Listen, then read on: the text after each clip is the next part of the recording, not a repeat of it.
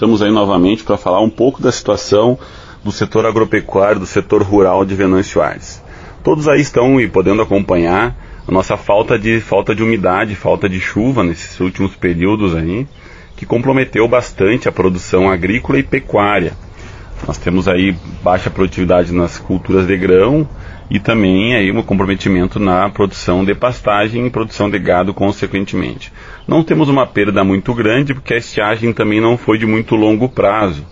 Ela se, se estendeu aí por alguns do, por uns dois meses com chuvas abaixo da média, mas já teve um comprometimento bastante grande.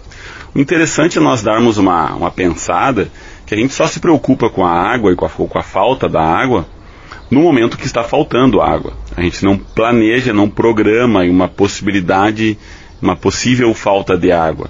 Que o ideal seria termos bons projetos de irrigação para poder atender as culturas e as pastagens da melhor maneira possível ou, no mínimo, de uma maneira que tenha uma prevenção de, de, de, uma, de, uma, de uma situação muito grave como essa.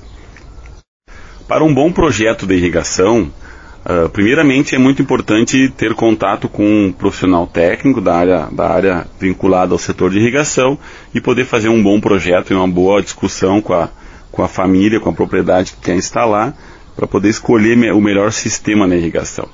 Mas a primeira, a primeira premissa básica para um bom sistema de irrigação é termos bastante água reservada. A reservação de água é muito importante para dar sustentabilidade ao sistema. Pode parecer uma informação tão muito básica, mas a gente percebe aí vários, vários produtores, várias situações de produtores que querem instalar um sistema de irrigação, onde nós, quando fizemos a conta, fizemos a, o cálculo do volume de água armazenado até o momento, nós não temos água suficiente para irrigar o que o produtor planeja irrigar. E depois sim, escolher aí uma variedade, o tipo de irrigação mais adequado. Lembrando então que nós temos aí alguns tipos de irrigação que podem ficar à disposição do projeto do produtor. O primeiro deles é a irrigação por inundação, né?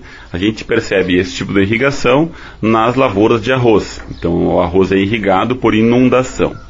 Depois nós temos o tipo de irrigação que é por aspersão onde a gente, por meio de canhões ou aspersores, né, mediante uma bomba que faz pressão nessa água por tubulação, ela, é asper, ela ocorre uma aspersão em cima da lavoura que estamos querendo uh, colocar uma água além do necessário, necessário para poder fazer um bom, uma boa produção.